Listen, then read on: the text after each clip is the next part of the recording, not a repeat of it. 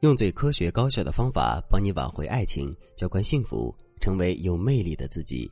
大家好，这里是飞哥说爱。昨天我收到了粉丝静静的私信，静静说：“老师你好，我叫静静，今年二十六岁，是一名汽车销售。我跟现在的男朋友已经谈了一年多的时间了。一个月之前，我们开始了同居生活。我原本以为同居之后，我们的感情会变得更加甜蜜，可没想到的是，这才同居一个月。”我就感觉我们的日子过不下去了。其实我也不知道这到底是为什么，就是觉得他对我的态度变冷淡了。以前我们没有住在一起的时候，他每天晚上都会主动来找我聊天，而且我们一聊就能聊到后半夜。可是同居之后，我能明显的感觉到他对我的兴趣减少了。很多时候，他宁可一个人看着无聊的电视剧，也不愿意多陪我聊聊天。随着同居的时间越来越长，我发现我们之间的矛盾也变得越来越多了。有的时候，我看他乱在卧室里丢袜子，就会忍不住唠叨他几句；他看到我又在化妆耽误时间，也会忍不住冲我发火。就这样，我们经常会为一些鸡毛蒜皮的小事吵架。就在上周，我发现了一件更糟糕的事情，那就是他竟然背着我在跟别的女人聊天。聊天的内容我偷看了。他没说什么太过分的话，但言语之间也确实有一丝丝暧昧的感觉，而且他们聊天的频率很好，几乎每天晚上都会聊上几句。有的时候，他甚至还会当着我的面聊。我让他上床，他也不来。我问他在跟谁聊天，他就说一个生意伙伴在聊工作上的事情。不光如此，他跟他的前任也纠缠不清，甚至我还发现他曾多次偷偷的给前任转过钱。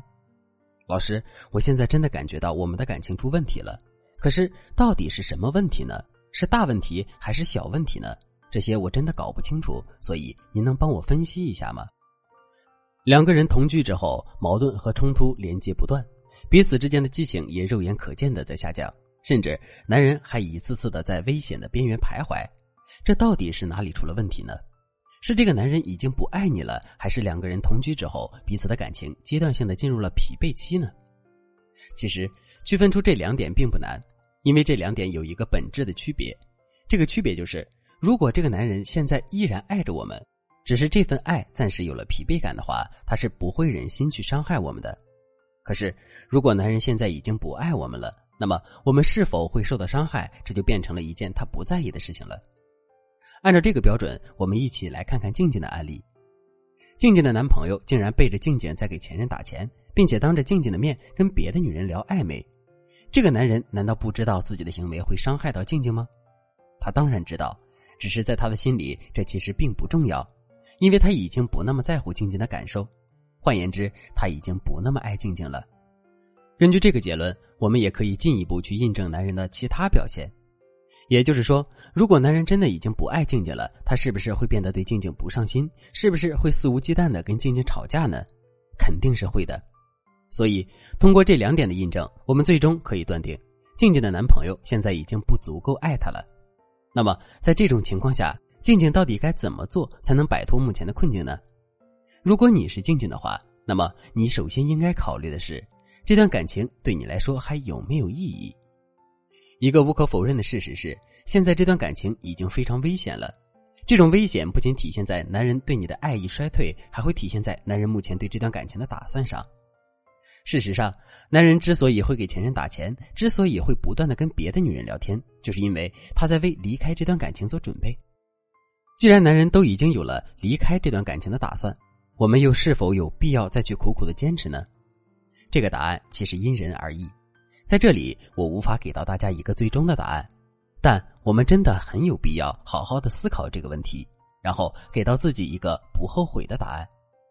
不过，在这里我们要注意一点，在实际做出选择之前，我们一定不要再单方面的对男人进行投资了。这里的投资不仅指金钱，还包括男人对我们投入的时间和精力。为什么不要再对男人进行投资了呢？